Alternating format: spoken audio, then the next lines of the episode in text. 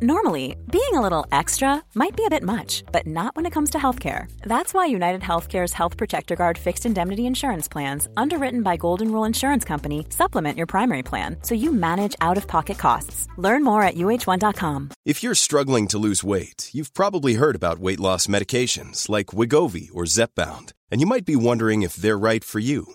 Meet PlushCare a leading telehealth provider with doctors who are there for you day and night to partner with you in your weight loss journey.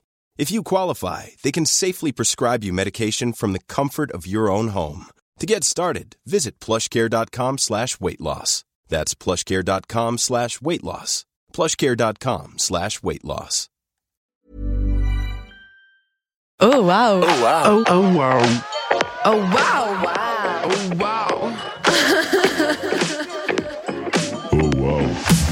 Bonjour, c'est Léo Tremaine et bienvenue dans Oh Wow, le podcast où je rencontre les gens qui me font vibrer le cœur et la voix pour parler de queerness, de l'actu, de ce qui fait nos communautés, nos vies et nos fantasmes. Ça faisait longtemps que j'avais pas mis les pieds dans le studio de Grande Contrôle. Ça m'avait manqué et vous aussi vous m'aviez manqué. Vous de l'autre côté de votre téléphone, votre ordinateur, votre tablette, votre Minitel. Commençons cet épisode de 2022 par les bases. On tourne la page sur l'année dernière, on garde le meilleur, on apprend de ces 365 jours et on attaque cette nouvelle année avec autant, si ce n'est plus, de joie, de beauté, de résilience, de panache et d'empathie. Le mois de janvier a été une tornade professionnelle et personnelle, une faille spatio-temporelle, et je ne voulais pas faire un épisode pour faire un épisode. Ici, on fait pas les choses dans le fond. En grandissant, on m'a appris à faire confiance à mes instincts et à écouter les signes. Alors, pour ce premier épisode de l'année, il me semblait parfaitement évident de déconstruire un peu le concret et de voyager dans un monde où on écoute l'univers pour en apprendre plus sur nous. C'est pour ça que j'ai invité Katia. Katia est cartomancienne, entre autres, et on s'est rencontrés grâce à un ami commun. J'ai même eu l'occasion de m'asseoir à sa table lors du marché de Noël queer de Ghost Electra à la Folie, pour que nous écoutions ensemble ce que les cartes avaient à nous dire. Un véritable moment de douceur au cœur de l'effervescence d'un tel événement. Bonjour Katia. Bonjour. Comment ça va? Ça va et toi? Bah ça va. Prêt à attaquer cette nouvelle série de podcasts? On va bien s'amuser. Oui. Est-ce que tu peux nous en dire un petit peu plus sur toi pour les gens qui ne te connaissent pas? Alors oui, euh, je me suis rendu compte que j'avais du mal à parler de moi parce que tu vois, récemment j'ai fait un atelier de cartomancie où j'ai euh, bah, invité les gens à, à se faire confiance et à oser tirer les cartes. Et en fait, quand on m'a demandé, enfin quand je me suis présentée, j'ai dit je m'appelle Katia et j'ai 38 ans. Et puis je suis juste direct passée sur autre chose, tu vois, comme si c'était pas intéressant ou pas relevant, tu vois. Au final, j'avais vraiment envie de parler de cartes. Donc là, euh, je vais devoir faire l'inverse et, et prendre le temps de, de parler un peu de moi. Donc bah déjà, je m'appelle Katia et j'ai 38 ans. J'habite sur Paris depuis peu. Et euh, je suis cartomancienne. Avant ça, je faisais beaucoup de figuration dans les films et dans les séries. Donc euh, intermittente du spectacle. Euh, J'aime bien, mais c'est vrai que c'est un rythme de travail qui, euh, contrairement à ce qu'on pourrait croire, est intense. Demande de chercher du travail tous les jours et les journées de travail font 12 heures et ça me va pas. Donc en fait, j'ai envie de basculer de plus en plus vers la cartomancie, qui était mon activité annexe, à la base passion, et de plus en plus en cours de professionnalisation. Voilà. Sinon, indépendamment de ça, euh, je me considère comme non hétérosexuelle. voilà, d'où l'invitation. Euh, et, euh, et je suis une personne qui aime être chez elle, avec ses chats, et enfin le cliché de la cartomancienne euh, lesbienne. Donc bon, bah, je sais pas trop quoi dire de plus. Je t'avoue que ça reste toujours une zone un peu un peu floue. Ça a l'air d'être une zone qui se précise quand même. Oui, plus, plus, on en, plus on en parle, plus on, plus on en comprend les bases. voilà. Et tu vivais où avant de vivre à Paris? Alors à la base, je suis normande. Ok. Donc j'ai vécu longtemps en Normandie et ensuite j'étais en région parisienne. Et euh, là, j'ai eu la chance de pouvoir m'installer sur Paris depuis euh, moins d'un an et, et j'ai l'impression de- d'enfin être à ma place. Ah, ça c'est le plus important. Voilà. T'en es venu comment à la cartomancie, toi?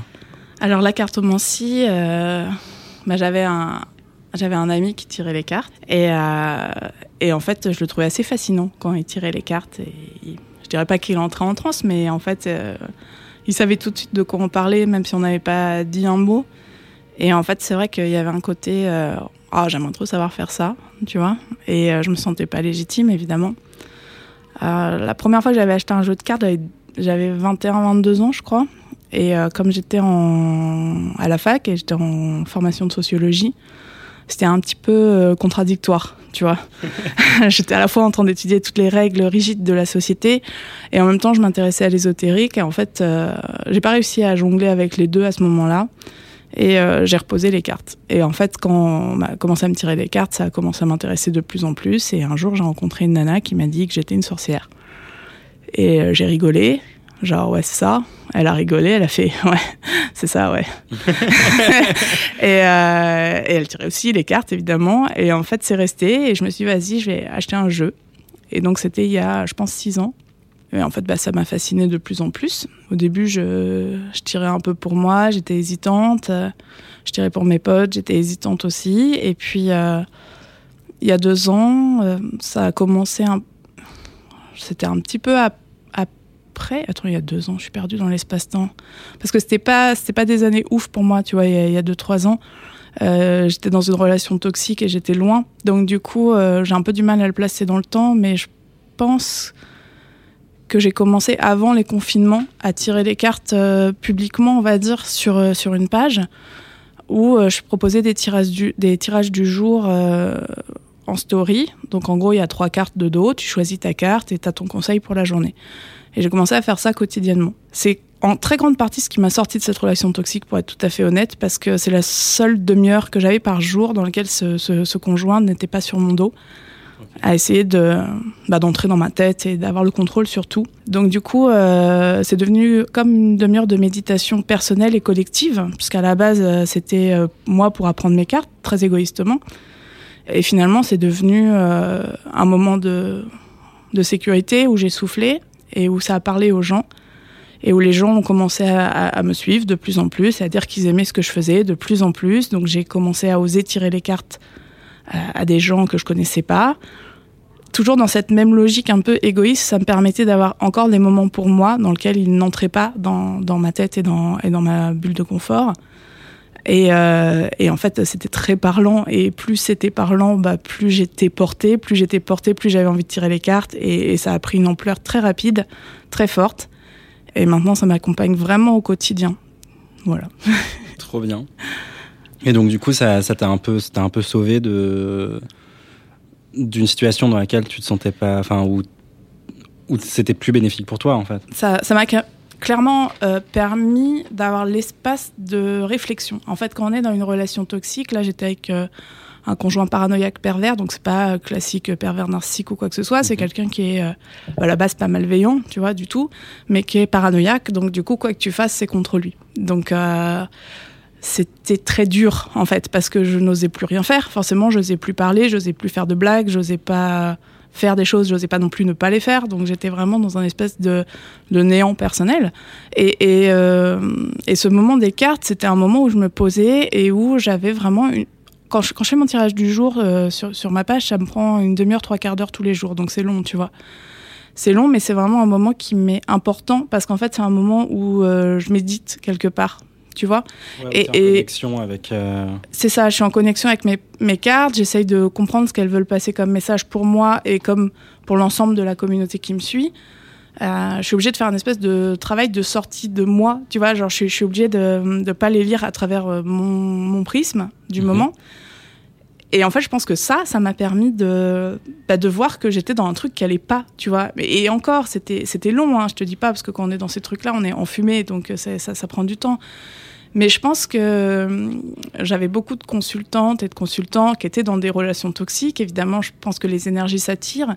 Et j'arrivais à leur pointer et dire ouais tu vois là ton truc euh, ça pue tu vois et en même temps moi j'étais dedans mais alors mais jusqu'au cou quoi et, et, je pense que ça a participé en travail de fond en fait tu vois en travail de fond à me faire prendre conscience du manque de liberté dans lequel j'étais parce que c'est une personne qui, du coup, euh, regardait tous mes tirages du jour. Et en fait, comme je te dis qu'il était paranoïaque, euh, quoi que j'écrivais, donc quelle que soit la pile euh, que tu choisissais, il essayait d'analyser mon cerveau, savoir ce que je pensais et du coup comprendre si c'était dirigé contre lui. Voilà.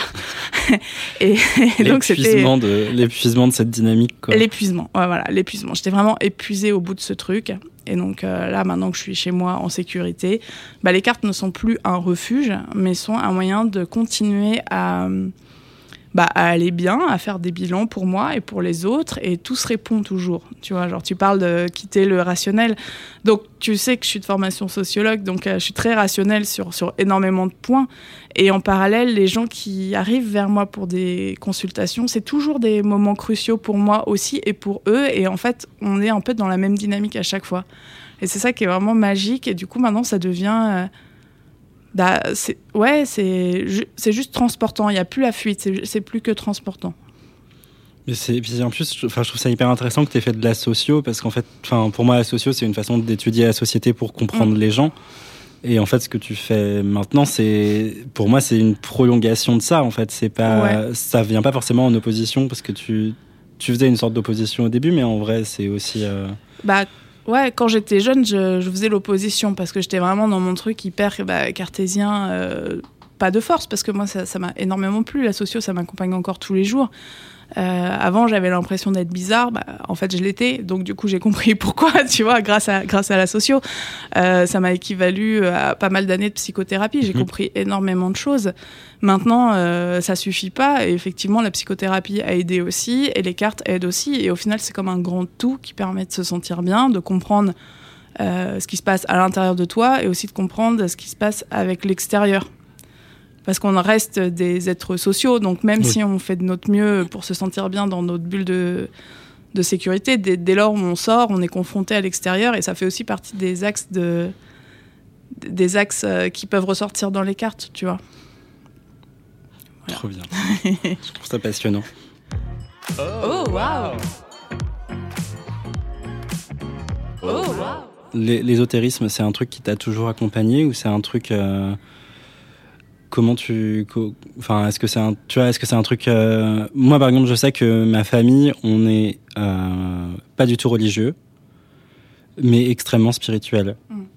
et du coup toute l'appétence que j'ai pu avoir pour euh, les choses qui sortaient de l'ordinaire entre guillemets a toujours enfin a jamais été a jamais été réprimée on m'a jamais empêché d'aller fouiller de, de, ce côté-là et et du coup, je pense qu'une partie de ma passion vient de là. Enfin, moi, je, quand j'étais petit, je voulais être, euh, je voulais être une sorcière. Euh, j'étais euh, comme toute une génération fan de charme, et de. Enfin, moi, c'est passé par ça. C'est passé mm. par par la fiction et la découverte du la découverte du surnaturel qui m'a ensuite poussé vers une recherche dans le concret d'autre chose mm. que ce qu'on voit. Enfin, que ce qu'on nous impose comme règle. Ouais. Euh, moi, je viens d'une famille, bah, tu seras pas surpris ce que je viens de te dire euh, en termes de mon dernier compagnon qui est très toxique. Donc euh, l'expression de soi était pas vraiment au cœur du programme. Pour autant, j'avais déjà de l'attrait. Ça veut dire que euh, bah, quand toi tu découvrais un peu de charme des compagnies, bah moi aussi, mais j'étais déjà sacrément ado, tu vois. Euh, et, euh, et, en fait, j'avais euh, bah, j'avais Internet quand on avait genre comme 20 heures par mois, ce genre de choses du passé. Et, j'avais trouvé un j'avais trouvé un livre des ombres en ligne que je pouvais j'avais téléchargé, imprimé. Je devais avoir 16 ans, 17 ans, tu vois. Et, et ça me fascinait, mais ça me faisait peur. Voilà, j'étais dans ces trucs-là. Ça me fascinait, mais ça me faisait peur parce que déjà qu'on m'expliquait pas grand-chose de, de, ce qu'était le, le, monde euh, dans lequel moi j'étais, tu vois, on va dire ça comme ça, mon, mon monde. Euh, ça, il n'y avait pas de, il avait pas de discussion autour de ça, évidemment. Euh, ma famille, la moitié dans une secte coréenne. euh, donc tout ce qui est euh, religieux au sens vraiment très large et un peu tabou de ouf. Voilà. Donc euh, moi en fait je suis, euh, j'ai été élevée de manière agnostique, euh, mais mais par peur. Tu vois, tu vois la différence. dynamique, ouais. Mm. Oui, donc le spirituel n'était pas du tout. Pas du tout, pas du tout, rien. Donc c'est vraiment des choses que j'ai dû euh, acquérir seul, comprendre seul. Alors je dis comprendre évidemment, euh, comprendre euh, ce qui m'allait dans, dans, ça, parce que je comprends pas tout. Euh, et qui fait que justement je me suis longtemps sentie bah, pas légitime à, parce qu'en fait les gens ils sont beaucoup dans les genre cartomancienne de mère en fille depuis 50 générations, machin. Et ça laisse pas trop de place à des gens comme moi qui, bah, qui ont trouvé leur spiritualité, qui ont trouvé leur leur talent, on va dire, euh, mais seul, parce qu'en fait, on a l'impression qu'il y a une obligation de passation euh, familiale, et moi, il y a un rejet fort de tout ce qui est familial, et, pour autant, euh, et pour autant, je suis là, et ce que je fais, je le fais bien, tu vois, et je le sais, genre, j'ai pas de syndrome de l'imposteur sur ça, et là, j'ai permis à des gens de le faire aussi en leur en leur apprenant mes techniques et ils m'ont dit que je le faisais bien aussi. Donc tu vois, genre euh, on n'est pas obligé d'être enfant de sorcière, qui est euh, tant mieux, c'est cool, tu vois. tant, mieux, tant mieux pour les personnes dont c'est le cas, j'en suis ravie. Mais si c'est pas le cas, on a quand même le droit, en fait, pour moi, de, de, se pencher là-dessus et de, et de trouver sa spiritualité propre, quoi. La passation, c'est important, mais c'est les, liens du sang n'ont pas forcément à voir avec, mm. euh, avec tout ça. C'est pas un c'est pas héréditaire, quoi. Enfin, bah non, que, ça. Et tu peux être enfant de sorcière et pas avoir envie du tout de, de plonger dans tout ça. C'est. Bah ouais, ça peut être un rejet aussi pour les, pour les personnes. Mais tant mieux, tu vois, si c'est le cas, euh, franchement, moi j'aurais aimé, hein, euh, mais c'était pas ma situation. Et finalement, euh, finalement, ça n'en change pas que je suis capable de, tu vois. Oui, enfin, moi je vois, je vois très bien la, différence entre mon. le fils de ma belle-mère et moi, enfin mon demi-frère, entre guillemets où lui est pour le coup hyper cartésien et hyper. Euh, il a fait un rejet complet du spirituel et de ce qui semble intangible pour lui. Et alors que moi, je, à la fois, je baigne pas dedans, mais je me dis que on comprend pas tout dans le monde et que plein de choses sont liées et que ben, autant écouter ces liens et autant essayer de de voir comment ça peut comment ça peut influencer le quotidien. Quoi. Ouais, c'est ça, carrément. Et du coup, toi, tu fais plutôt, euh, tu fais plutôt de la guidance, c'est ça? Pas de la divination? Alors, il y en a évidemment, parce que c'est les cartes. Mais euh, je différencie ouais, divination et, guidance dans la pratique. C'est que euh, dans la divination, ça va sonner comme une vérité qui est gravée dans le marbre sur lequel tu n'as pas la main. Donc je vais te dire, dans six mois, il se passe ça, dans un an, il se passe ci. Et en fait, il y a un côté hyper fataliste que j'aime pas du tout, même si bah, tu te doutes que de ma formation de sociologue, je crois assez peu au libre arbitre. On va dire qu'il est restreint, le libre arbitre. Il est restreint dans l'ensemble de la société, mais il, est, mais il est là dans ce qu'on peut en faire au quotidien. Et du coup, la guidance, pour moi, ça va plutôt justement être comment on comment on joue avec ce qu'on a autour de nous sur le moment pour faire en sorte que ça soit agréable pour nous. Donc, euh, si tu viens en consultation pour savoir si tu vas devenir président de la République, là, la cartomancienne et la sociologue en moi va rire jaune. Euh, mais pour autant, si tu viens en me disant en ce moment je vais pas bien, comment on fait? Bah, c'est là où ça devient intéressant. Parce qu'en gros, on va ressortir tes points forts, tes points faibles, on va voir euh, là où tu es dans des angoisses, on va voir là où il faut laisser de côté en ce moment, là, on va voir là où il faut travailler justement. Et ça te, ça te rebooste en fait. C'est ça pour moi la guidance, c'est nous rebooster. Il y a évidemment de la la divination qui se met dedans parce que c'est des cartes et qu'elles nous disent ce qu'elles ont envie de dire. Moi, des fois, je le vois, je comprends très bien ce qui va arriver, tu vois. Euh, je le mets toujours avec beaucoup de guillemets autour pour les gens. Il faut qu'ils comprennent qu'ils ont leur devoir aussi à faire suite à cette consultation et que s'ils le font pas, bah, ce sera peut-être moins bien ou dans plus longtemps, tu vois, en gros. Mais pour autant, euh, les grosses énergies, elles sont là quand même. Moi je, moi, je les comprends dans les choses qui vont arriver, mais c'est pas des événements qui sont concrets, c'est des grosses énergies qui arrivent. Oui, tu vois, tu vois les grandes lignes euh, ça. qui se profilent, mais tu. Genre, il va se passer un truc vraiment cool, tu vois, par exemple, mais je sais, je peux pas te dire ce que c'est précisément, mais il va se passer un truc vraiment cool, donc prépare-le, tu vois, prépare-toi. Puis, enfin, c'est aussi libre à l'interprétation des gens dans le sens où eux connaissent leur vie et toi pas forcément. Ah, c'est ça. Mm, mm. C'est difficile de te dire euh, il va t'arriver ça alors qu'en fait euh, tu sais pas dans quoi ils baignent et ce qui est leur quotidien non plus. Des fois, il y a des trucs qui sont très clairs, tu vois. Genre, il va y avoir une personne relou qui va revenir, t'inquiète pas. Euh, genre, c'est sûr, tu vois, c'est pas tout de suite, mais c'est sûr.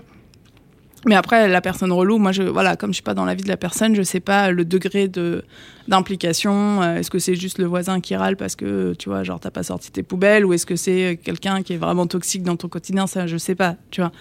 Mais j'ai des grosses énergies comme ça qui arrivent et qui permet aux gens, en fait, de se préparer. Parce que le but, c'est jamais qu'on soit euh, effrayé de ce qui arrive c'est que même quand c'est un truc un peu un peu miteux, tu vois, où on dit voilà ça va pas être ouf là, tu vois, ce qui arrive, euh, le but c'est que la personne elle se dise juste bon, il y a un truc qui va pas être ouf, donc faut que je sois préparé. Tu vois, c'est ça en fait. Le, pour moi la guidance c'est ça, c'est genre euh, même si ce qui arrive, euh, bah, c'est pas ce que tu veux, t'es armé déjà grâce à la guidance pour pouvoir préparer ton truc et du coup bah, être au taquet et pas être pris par surprise quoi.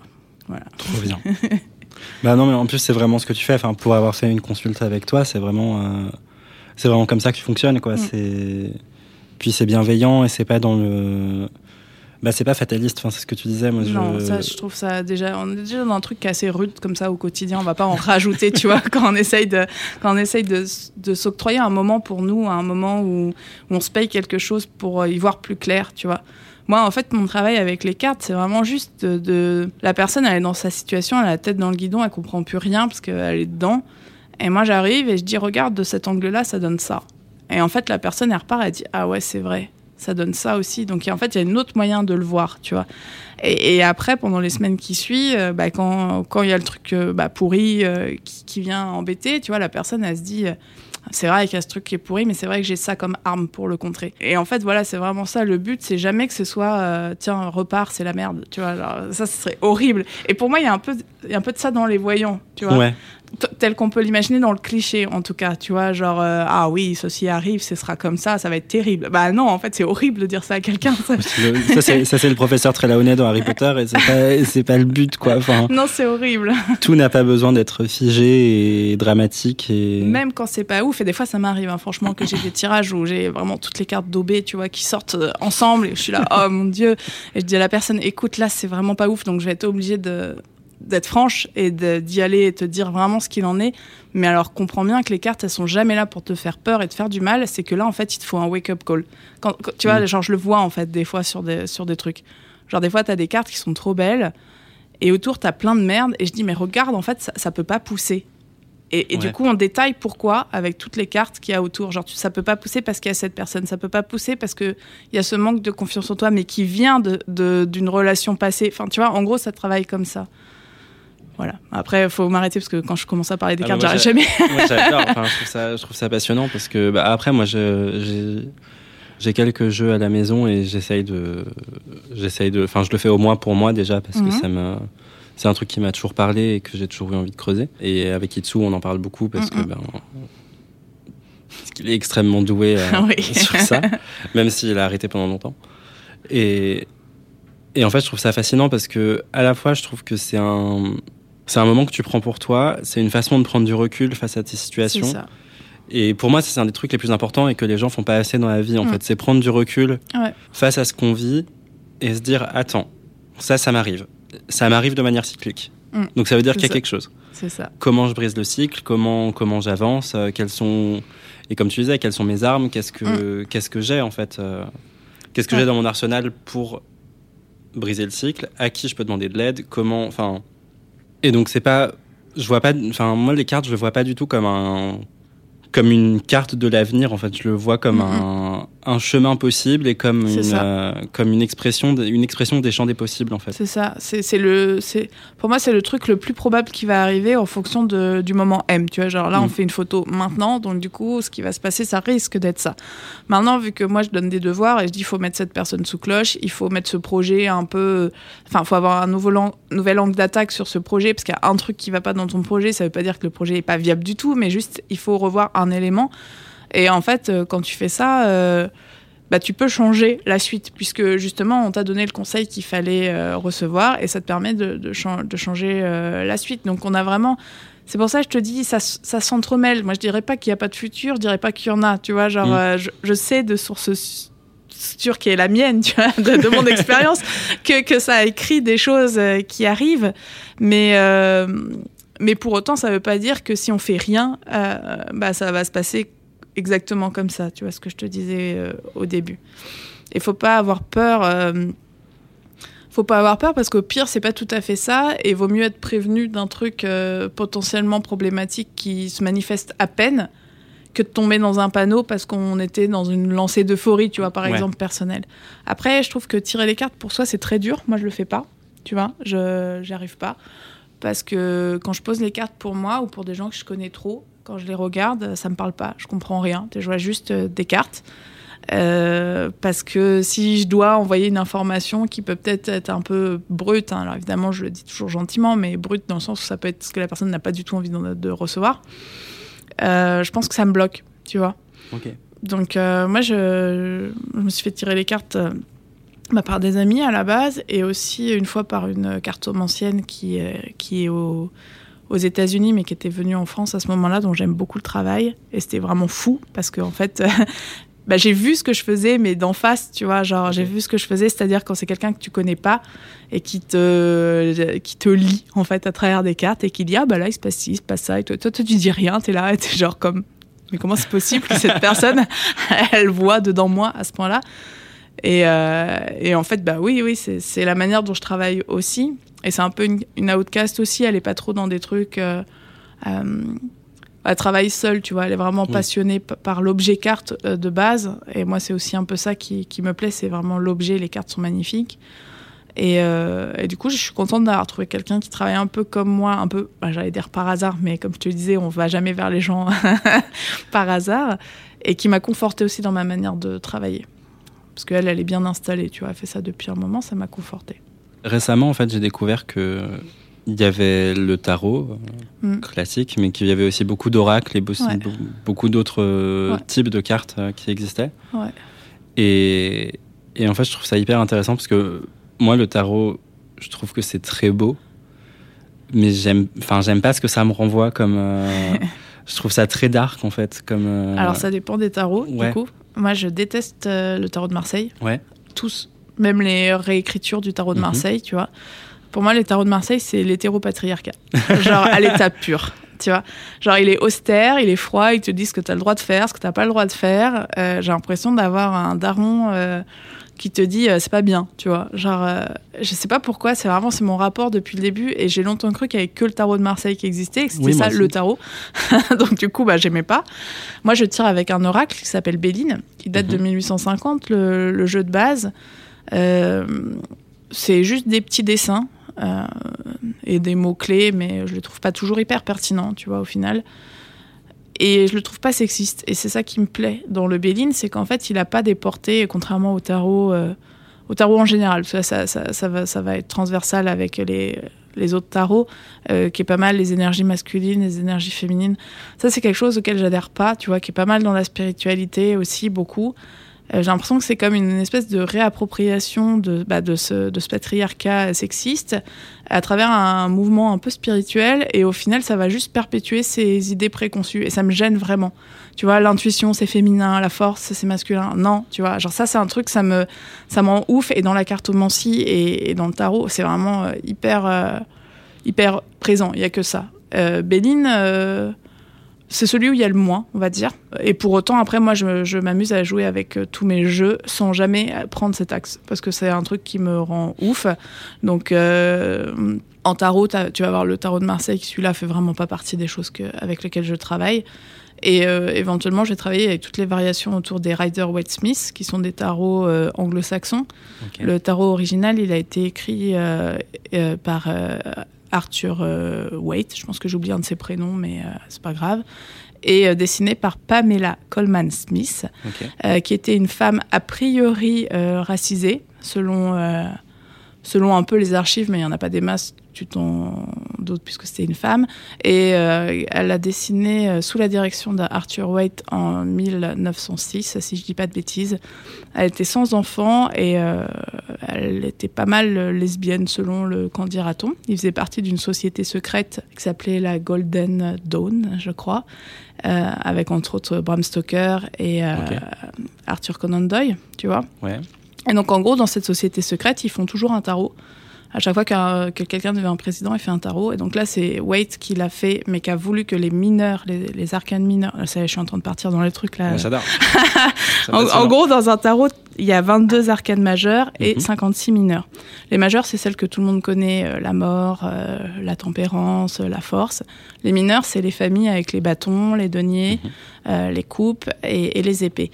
Et en fait, dans le Marseille, ceux-là, elles sont pas illustrés. Donc du coup, il y a ce côté, euh, tu vois, que je te dis d'hétéropatriarcat et d'accessibilité au savoir, où du coup, euh, il faut que tu connaisses par cœur, tu vois, parce que quand tu regardes et que tu vois cinq bâtons, ça te parle pas, tu vois, t'es là genre, qu'est-ce que je fais avec ça? Ça n'a aucun sens. Et, White, il a voulu, avec le travail de, Pamela Common Smith, il a voulu rendre ces mineurs euh, lisibles. Et donc, ils ont repris des vieux tarots italiens dans lesquels elles étaient illustrées Et donc là, elles sont toutes illustrées. Et en fait, quand tu tires avec un Rider Waite Smith, tu vois tout de suite de quoi ça parle, parce que tu as une image sur tout. Et tu vois tout de suite de quoi ça parle, ça écrit une histoire. Donc c'est vraiment un des plus utilisés euh, dans le monde, en fait, sauf que nous, en France, on est très chauvin, on croit qu'il n'y a que Marseille et qui n'a pas grand intérêt. Et celui-là, il te permet vraiment d'avoir euh, une intuition qui est vraiment plus importante, tu vois. Parce que même si tu connais pas par cœur, enfin, tu vois deux de, de petits enfants qui jouent euh, avec des fleurs, enfin, tu vois, ça, ça t'évoque pas la darkness, tu vois. Genre, oui. oui, puis du coup, tu as aussi plus de champs de lecture parce que tu as voilà. plus de. Et il y a tout ce qui est tarot italien. Mhm. Et en tarot français, on a tous les tarots un peu euh, autour de Eteia, qui était euh, soi-disant un perruquier euh, qui faisait de la cartomancie. Alors a priori, il n'était pas perruquier, il vivait juste à côté d'un perruquier, mais c'était sur la sonnette. Et lui, il était parti de toute une théorie qui reste encore un peu, tu vois, dans l'imaginaire collectif, que c'était du coup les, les gens de la, du voyage qui tiraient les cartes. Et les gens du voyage, il les mélangeaient un peu avec les Égyptiens. Okay. Donc du coup, il a fait toute une espèce de théorie autour des tarots qui sont en fait le livre de Thoth. Et donc, euh, tu as beaucoup de jeux autour de, autour de son œuvre qui ont été faits, même dans, dans le passé, qui sont les tarots Eteia, qui sont pas illustrés des mineurs, donc c'est moins sympa aussi. Euh, et, euh, et, et, pour lesquels j'ai mystérieusement une affection euh, particulière, alors que, alors que bon voilà, les mineurs sont pas illustrés et bah, tous les Égyptiens sont très blancs quand même sur les représentations, c'est pas fantastique. Mais je sais pas, il me parle ce jeu-là, tu vois, il me, il me, parle très fort, donc c'est ceux vers lesquels je me tourne beaucoup spontanément. Ok. Voilà. T'as combien de jeux, de jeux chez toi? Tu sais où euh, Je crois que la dernière fois j'ai compté, j'en avais euh, genre 80, tu vois, un truc comme oh, ça. wow. Après, tu, tu, je pense que tu n'utilises pas tous et tu, tu varies entre tes préférés. Quoi. Quand je travaille, j'utilise toujours le même, Ouais. toujours Béline. Euh, quand je fais les tirages du jour et quand je fais les travails d'intuition sur ma page, justement, c'est l'occasion de les découvrir tous, tu vois. Parce Ouais. qu'ils ont tous des énergies différentes. Donc, euh, t'en as, ça va toujours être mignon, ce qui va ressortir. T'en as, ça va toujours être un peu dark. Plus tu vas dans la cartomancie classique, donc là, c'est vraiment avec un jeu de cartes de base. Mhm. Euh, c'est vraiment euh, une femme, no- une femme aux cheveux noirs méchante, tu vois. Donc là, on est vraiment dans le, voilà, c'est ça. Donc bon, bah parfois, j'ai envie d'avoir cette information-là, de savoir si c'est euh, un monsieur roux agressif, tu vois. Donc du coup, je prends, je prends ces jeux-là. Mais sinon, si, si je veux juste des énergies plus douces, bah j'ai d'autres jeux. Et en fait, voilà, je, va- je varie en fonction de mon humeur. je- mais, mais en vrai, vu que je suis passionnée par les vieux jeux, Mhm. donc c'est-à-dire plutôt ceux qui datent euh, du, euh, du 19e ou vraiment, vraiment euh, début de 20e, je commence à avoir, je dirais pas tout, tu vois, évidemment, mais je commence à avoir ceux qui m'intéressaient le plus et euh, bah, je, voilà, là, je, je pense pas que je renouvellerai de ouf. Les versions plus modernes, pas pour tout de suite. quoi. ouais, c'est pas trop, c'est pas trop ceux qui me parlent. Voilà. Bah, après, ça, c'est ça, c'est vraiment un truc d'énergie Ouais. de, de lecture. quoi. Enfin, Il y, a des- il y a des jeux avec lesquels tu es plus à l'aise pour lire et il y a des jeux où, en effet. euh, Ouais, c'est ça. Là, Ça vraiment, absolument c'est pas, euh, le conseil, c'est vraiment de trouver un jeu qui te plaît. Mm. Peu importe en fait. Tu te poses pas la question, tu, tu tires avec ça et Donc ça te parle, en fait, tu arriveras à en parler aux c'est autres. ça. C'est tout à fait ça.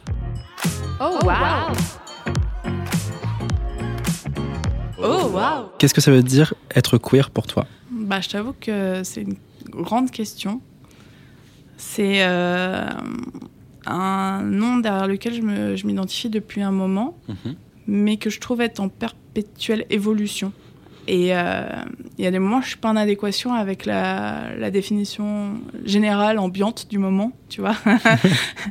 et euh, pour moi, être queer, c'est ne pas être hétéro, en gros, déjà. Et moi, je m'identifie comme ça, parce que là, je suis dans une relation avec un homme trans. Mhm. Et en fait, euh, bah, lui comme moi, on refuse de s'identifier comme hétéro. C'est vraiment... et c'est pas parce qu'on... Parce que lui, autant que moi, tu vois, il a pas envie d'avoir un hétéro-passing, ça, ça, le rend- ça, ça, ça le stresse en fait.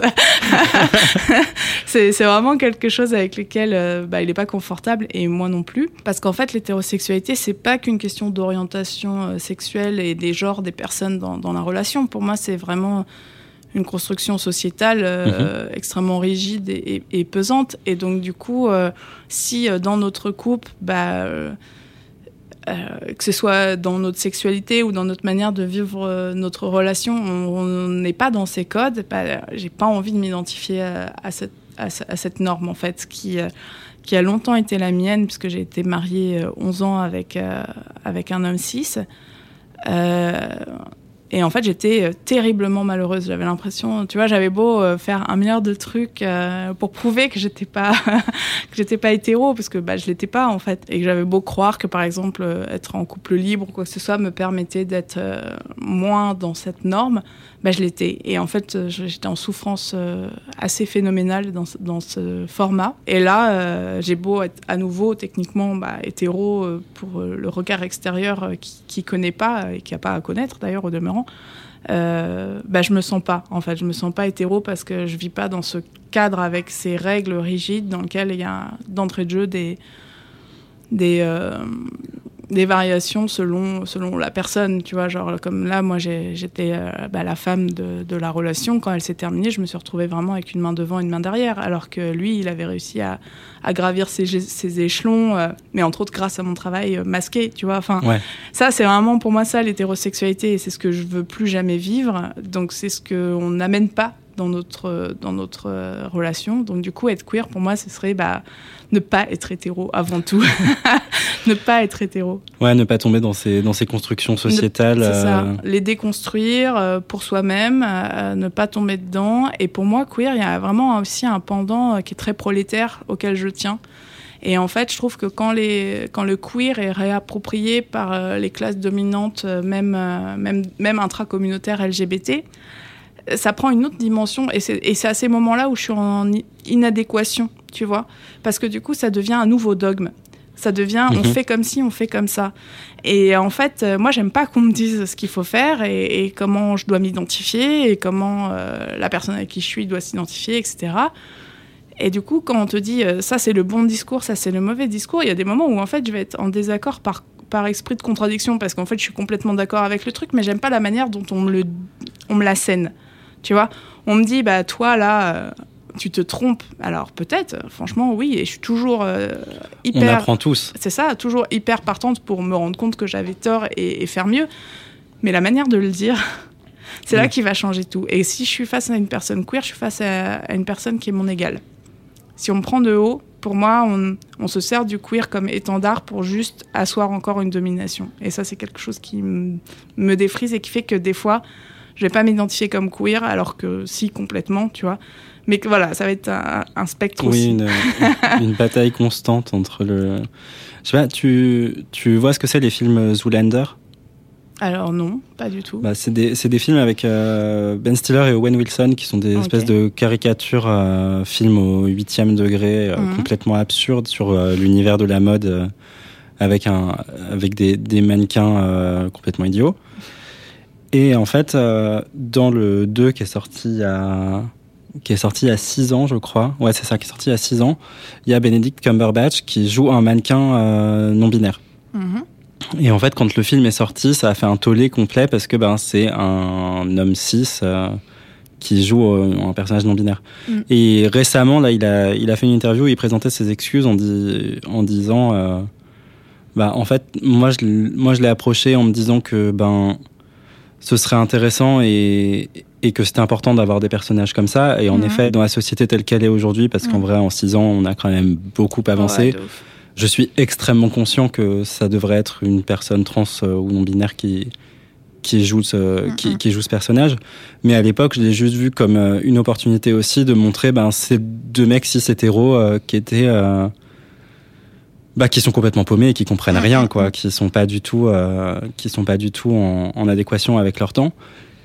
Et en dessous de ça, du coup, il y avait tout un débat entre des gens qui disaient euh, ah mais euh, c'est cool de voir que ben il, fait le travail, il se déconstruit, etc. Et d'autres gens qui venaient leur euh, leur couper la chic en disant oui mais toi t'es pas une personne concernée donc t'as pas le droit de dire si c'est cool ou si c'est pas cool ou si machin. Et en fait j'étais là mais à quel moment on est en train de perdre le fait d'avoir une opinion parce qu'en soi, enfin, tu peux, tu, tu peux ne pas être concerné et être content quand même que hein le mec soit en train de se déconstruire et de s'interroger. Bah ouais. Et donc il y a ce, il y a ce combat, j'ai l'impression constamment entre euh, ce qu'on peut dire et ce qu'on peut pas dire, qui sont fixés par des gens qui sont pas plus concernés que d'autres. Mm, mm.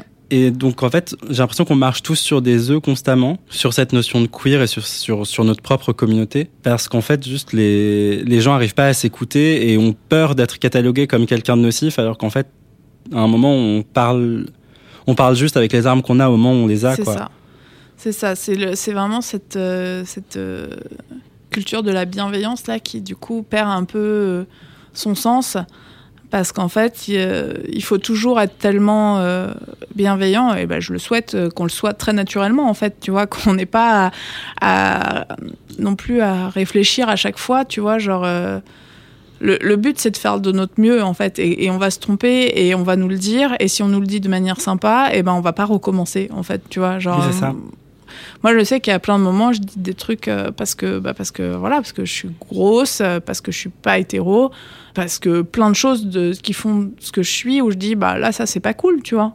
Mhm. et, et en fait, c'est tout. Enfin, tu vois, genre, euh, je pense que ça suffit. Tu vois, la personne en face, elle va te dire ah bah mince, et si elle te dit ah bah non, parce que nana, moi je pars pas là-dedans, j'ai plus d'énergie pour ça, je, je, suis pas leur maman, tu vois, donc du coup. Euh, mais ouais, voilà, il y, a ce côté euh, avec le queer où, en même temps, comme moi, j'ai l'impression que queer pour moi, bah, c'est pas que les paillettes, tu vois, c'est un peu les paillettes et le caca, tu vois. Genre, c'est vraiment, il y a un côté tu viens aussi un peu de la poubelle, tu vois. Et pour moi, c'est important, en fait, aussi, euh, de pas perdre ça. Que, en fait, pour moi, tu as mis des paillettes sur quelque chose qui était sombre. Tu vois, pour moi, c'est un peu ça le queer. Parce que le, le mouvement queer est quand même né de l'oppression. Et donc, quand tu te considères queer, quand t'as jamais été opprimé, quand t'as jamais vécu mm. justement ce que c'est l'oppression et que t'as jamais vécu. Euh, enfin, par exemple, un, un white cis gay euh, qui a un passing, euh, un passing hétéro, mm. en vrai, bah, c'est dur d'être euh, c'est dur d'être queer quand euh, enfin on t'a jamais opprimé. T'as as toujours été euh, quand tu appartiens à la norme en fait tu peux pas tu peux pour moi c'est un peu c'est un peu ça qui manque là tu vois dans, dans la manière de percevoir le queer c'est que du coup ça va être un peu une arme tu vois. Bah non je suis queer. Bah oui mais pourquoi tu vois? Et en même temps si la personne ça lui fait du bien de s'identifier comme queer bah tu vois genre grand bien lui fasse. Mais c'est pour ça que des fois moi j'ai plus l'impression d'être sous le même spectre tu vois il euh, y a des gars, si c'est hétéro, ils mettent du vernis, ils se disent queer, et en fait, ça me rend dingue. Et en même temps, bah, tant mieux pour eux s'ils ont l'impression qu'ils révolutionnent la société, tu vois. Genre, bah, très bien, très bien, il n'y a pas de souci. Ça fait que quand nous, on met du vernis sur nos ongles, ça se voit moins. Donc, quelque part, c'est intéressant aussi.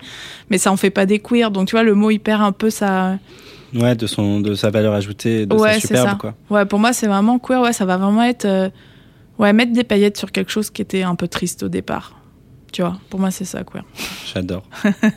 je, me je, me reconnais bien là-dedans. Tu te considères comme militante, toi? Euh, dans ce que tu fais? Je pense que mon existence suffit à mon militantisme, vu que je suis une grosse meuf euh, bah, qui s'excuse pas, en fait, tu vois, qui s'excuse pas d'être là.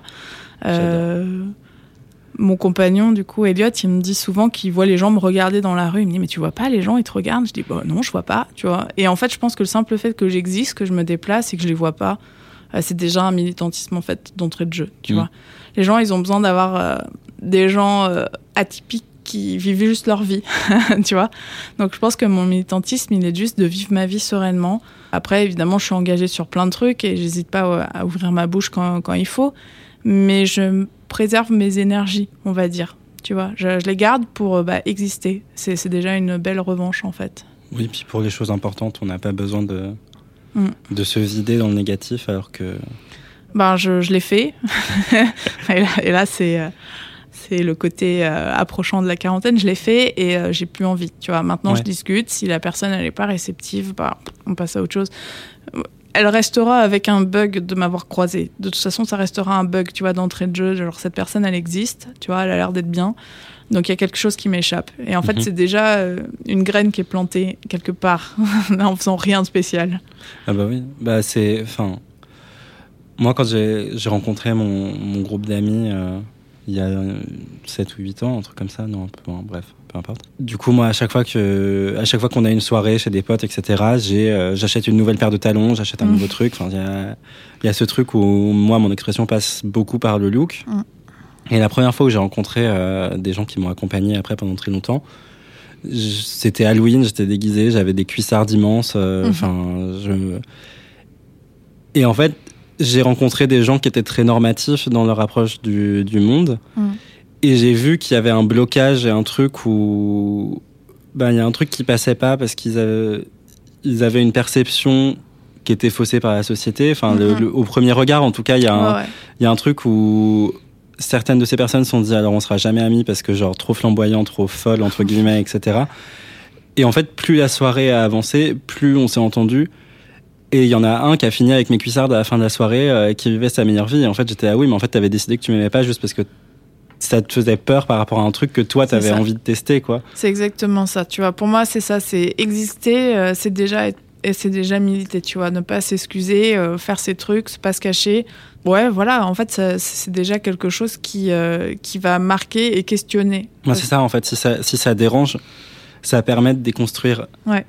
Je sais, je sais plus avec qui j'ai parlé de ça, justement, avec quelqu'un qui me disait, oui, mais j'ai peur qu'en face, les gens soient, soient pas à l'aise ou, ou soient pas d'accord. Ou... Et en fait, j'étais mais en fait, s'ils sont pas d'accord, justement, tu. Faut pas s'énerver, faut pas, faut pas se frustrer, mais faut juste demander pourquoi t'es pas d'accord. Mm, Et mm. ensuite, tu déconstruis et ensuite t'en discutes. Et ça veut pas dire que toi t'as forcément raison ou que eux ont forcément raison, mais que quelque part la vérité est entre les deux et que, bah en fait, tout ça c'est une discussion. Bah, moi, je trouve que personne n'a à avoir un regard sur qui que ce soit. Donc, en fait, dès lors où quelqu'un en a un et, et met des. Bah, met quoi que ce soit, en fait, de, de personnel sur, euh, sur, sur la vie de quelqu'un qu'il croise, tu vois, je trouve ça tellement aberrant, en fait, que. Chut. Enfin, tu vois, là, vraiment, j'ai pas d'énergie pour ça. C'est, je demande pas l'avis de, de qui que ce soit, tu vois, pour, pour exister. Et, euh, et si ça les perturbe, bah, qu'ils se confrontent à, à pourquoi, tu vois, entre eux, tu vois. Moi, je sais que la grosseur, c'est un, c'est un gros truc parce que même dans les personnes qui sont militantes grosses ou quoi que ce soit, euh, c'est un sujet, des fois, tu te dis, mais oh là là, genre, arrête d'en parler. En fait, moi, je n'en tu vois, à la base, moi, j'en parle pas. Et, et en fait, euh, je me rends compte que je suis une des rares qui n'en parle pas dans, dans sa vie, tu vois. Tu vois, genre, euh, quand je fais un truc chez le coiffeur ou quoi, bah, j'en parle pas, en fait, tu vois. Suis pas en train de dire, oh là là, j'ai grossi. Non, tu vois. Et, en fait, je me rends compte que, hum, bah, il y en a, ils sont super actifs de manière militante parce qu'en fait, c'est pas encore totalement au clair et, ça va certainement le devenir petit à petit et, et je leur souhaite fort. Mais euh, moi, j'ai envie que ce soit un non-sujet, en fait. Donc, en fait, toute mon existence, j'ai envie qu'elle soit un non-sujet. J'ai envie de pouvoir vivre en étant bah, cette personne grosse, cette personne queer, cette personne tatouée. Là, maintenant, cette personne qui a, qui a laissé ses cheveux naturels, donc être blanc, jeune.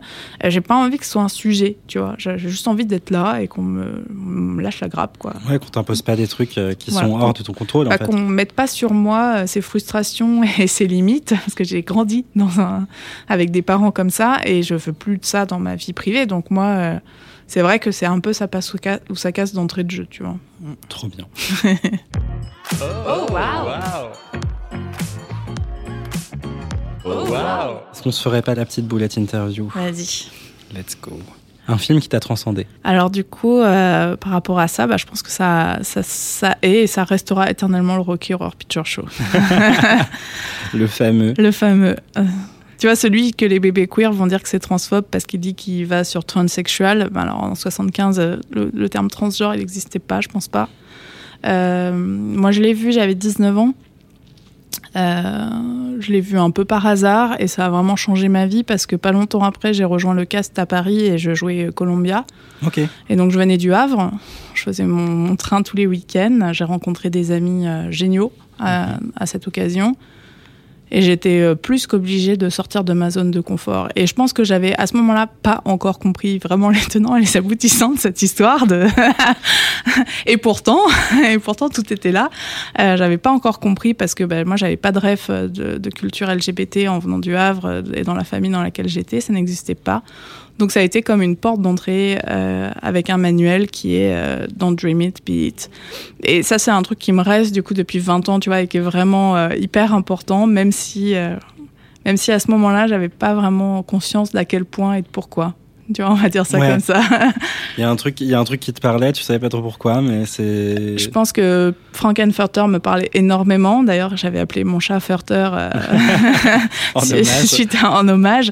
Cette, cette personne qui joue entre le masculin et le féminin, qui qui a l'air d'être euh, bah, euh, bis- bisexuel, pansexuel, ce que tu veux, tu vois, genre tout sexuel et, et juste sexuel en fait, voilà, qui est juste Mm. sexuel de ouf et qui est à la fois, le- je trouve que il n'y a pas vraiment de de gens que j'ai retrouvés qui avaient ce, comme, comme Tim Curry l'a joué, ce- cette frontière entre le masculin et le féminin, euh, qui est vraiment tellement ténue que tu sais jamais ce qui est en train de te turn on, tu vois. Genre, tu sais pas si t'es excité parce qu'il est genre super féminin ou super viril, tu vois. Les deux sont tellement embriqués, j'ai jamais vu ça sur. euh, que ce soit.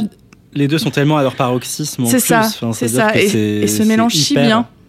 Ouais, c'est sublime quoi. Il y a un truc. Enfin, en effet, dans la façon de le jouer, il y a un truc qui est tellement euh, assumé des deux côtés. Ouais. Et le pauvre Miskin, tu vois, du coup après elle a eu une carrière un peu un peu loose parce que parce que c'était trop intense pour pour les Ouais. années 70. Mais au final, moi je pense que ça m'a éveillée à à que j'étais pas mal attirée par le trouble dans le genre, tu vois. Au final. Tout s'explique. Tout s'explique. un moment de queer culture qui t'a marqué. Alors ça, tu vois, j'ai eu la révélation là. Et alors, je pense que ça ne parlera qu'à moi, mais c'est pas grave, c'est important. Ça fait, euh, que je te dise pas de bêtises, ça fait 26 ans que je regarde Les Feux de l'amour. Ok. Euh, moi, ça a été mes référents féminins, tous ces personnages euh, très euh, drama et tout, Ouais. euh, puisqu'on m'avait refusé l'accès à la féminité dans ma famille. Donc, en gros, euh, je l'ai trouvé comme je pouvais. Et à partir de 12 ans, j'ai commencé à regarder Les Feux de l'amour. Et en fait, depuis deux ans, il y a un couple de lesbiennes. Et ça, moi, je pour moi, ça a été ma révolution personnelle. C'est que j'ai grandi avec cette famille-là qui est très blanche, très skinny, très riche, enfin très tout ce que je suis, bah, pas vraiment à part peut-être blanche, tu vois. Mais euh, et, pour autant, c'était ma famille. Donc du coup, j'avais besoin, en fait, que tout d'un coup, il y ait du queer qui arrive là-dedans. Et l'intrigue, je l'ai vu venir à 10 000 kilomètres. Genre vraiment, ils ont amené euh, cette nouvelle meuf qui jouait de la guitare et il y avait une meuf qui la regardait et je disais, attends, là, ce regard. Bon alors c'est les feux de l'amour, donc on peut critiquer autant qu'on veut, euh, aussi bien la trame scénaristique que quoi que ce soit. Ça a mis un an à ce qu'elles s'embrassent. Oh, wow. Et pendant un an, j'étais en tension parce que je le savais, tu vois, je le savais. J'étais là, c'est sûr, elles vont se choper, elles vont se choper. Et c'était hyper bien fait. Je veux dire, en termes de psychologie des personnages, on n'était vraiment pas dans du cliché, ce qui n'était pas gagné, tu vois.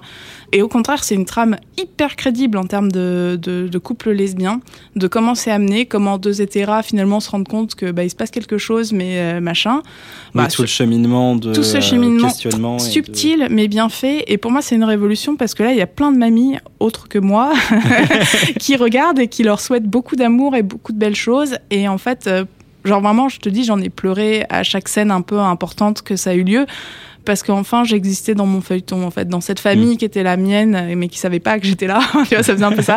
Pour moi c'était les membres de ma famille mais mais eux ils avaient enfin, ils sont moi j'avais pas reçu l'invitation pour, pour les rejoindre. Et, et là pour une fois j'ai eu l'impression que je pouvais tu vois que j'existais aussi. Et du coup pour moi c'est révolutionnaire alors que c'est pas peut-être pas peut-être pas le, le moment de culture queer que, que les autres citeraient mais le mien en fait c'est Ouais. celui-là. Mais c'est- enfin, puis en plus, dans une série comme celle-là, enfin, c'est un feuilleton qui dure depuis euh, un milliard d'années. Presque qui- 50 ans. Ouais. et qui, enfin, et qui en fait, a jamais vraiment cherché à s'adapter à une société qui évoluait. Enfin, j'ai l'impression et que ben ça si reste. en fait figure-toi Mais euh, c'était le dernier point. Parce qu'en fait, les Feux de l'amour ont cherché à éduquer sur énormément de sujets Trop de bien. manière euh, non éducative. En fait, c'est Mm. juste qu'on amenait des personnages qui étaient alcooliques, on amenait des personnages qui euh, étaient analphabètes, tu vois. Et donc, on- il y avait beaucoup d'intrigues autour de ça, très social, mais en fait, les gens, ils retiennent les dramas, les verres d'eau jetés Oui. au visage, etc. Bon, alors, ça fait longtemps que c'est plus du tout le cas. hein. Alors, Le- deuxième sujet sur lequel je peux ne jamais m'arrêter de parler, les feux de l'amour. donc, je vais essayer de faire court. Mais il manquait, et clairement, il manquait un truc. C'était certain, c'était un couple homosexuel. Ça, c'était le truc. Et, et pour autant, euh, il y a quelques années, ils ont fait jouer une actrice trans et ils l'ont fait jouer une femme cis. Et déjà, euh, moi, je l'avais, bah, je l'avais cramé direct. Tu vois, j'étais là, incroyable. Et, et finalement, ça a été très anecdotique. C'était un épisode, mais je m'étais dit, il y a une porte qui s'ouvre. Tu vois, genre discrètement, mais sûrement. Oui, il y a une nouvelle direction qui Ouais. se- Et, et là, euh, de- depuis qu'il y a ce couple, euh, ce couple de femmes qui dure en plus au demeurant, et euh, ouais, bah, je, je me dis que là, il commence à avoir touché à, alors je dirais pas tout parce qu'évidemment, ça, il y a toujours pas de personnage gros ou de quoi que ce soit, tu vois, mais à, à des choses qui, qui devraient, qui doivent être banalisées et que enfin ils ont inclus dans un côté euh, qui est pour autant très euh, pour les pour les ménagères, tu vois. Ouais. Donc bon, ça bouge. Bah, ça, ça reste, enfin pour moi, oui, je vois en quoi c'est révolutionnaire. Tu vois, je vois en quoi c'est c'est énorme. Ah, moi, je te dis, j'ai fait mille photos quand, c'est- quand ils se sont embrassés. J'étais là, je pleurais, j'envoyais à tout le monde. J'étais là, ça y est, ça y est, c'est sûr, je le savais, je vous l'avais dit. trop bien. L'artiste queer par excellence. Euh, et ben, je pense que je vais te dire Sopor. Moi, je connais pas Sopor. Alors, Sopor, euh, c'est Sopor Aeternus, mais je serais pas sûre de bien te dire le nom. C'est une chanteuse, euh, je, je crois qu'elle est allemande, qui fait de la musique gothique. Donc là, on revient sur mes premiers amours avec le gothisme. Euh, et en fait, c'est une personne qui s'identifie à genre, mais qui veut qu'on parle d'elle au féminin. Mhm. euh, qui voudrait euh, une transition pour ne plus avoir que un orifice pour, euh, pour pisser, en gros. Ok. Genre, euh, c'est pas quelqu'un qui voudrait être homme, c'est pas quelqu'un qui veut devenir femme non plus, c'est quelqu'un qui voudrait être euh, cette parfaite neutralité. Et en fait, son univers est très mélancolique, très euh, dépressif, évidemment, puisque je pense que que- qu'elle est très marginalisée. Et en fait, elle, a mis une grosse claque dans plein de, plein de domaines, tu vois, par rapport à sa simple existence, tu vois, encore. Et je te dirais bien, je te dirais bien, du coup, la chanteuse de Sopor. Super. Voilà. Ben, on va aller écouter ça. Euh, ben, merci Katia. Merci beaucoup. Est-ce que tu veux dire aux gens où ils peuvent te retrouver euh, sur les réseaux ou sur où tu veux? Alors oui, avec plaisir. Du coup, ma page de carte, c'est Queen Domancy. Euh, donc Q-U-E-E-N-D. Et après, voilà, je vais me perdre. O-M et Mancy, voilà. A-N-C-Y. IE. Je suis restée euh, francophone, voilà. J'adore. Euh, et du coup, là, ici, euh, il y a tous les tirages du jour, comme je disais. Il y a du travail d'intuition aussi euh, que je poste régulièrement si on a envie de s'intéresser à l'aspect aussi tirer les cartes, pas que se faire tirer les cartes. Et euh, ma page à moi, c'est Katia Queendom. Trop bien. Et ben, de toute façon, vous retrouverez toutes les infos sur l'Instagram de Wow. Et puis, ben, on se dit à bientôt.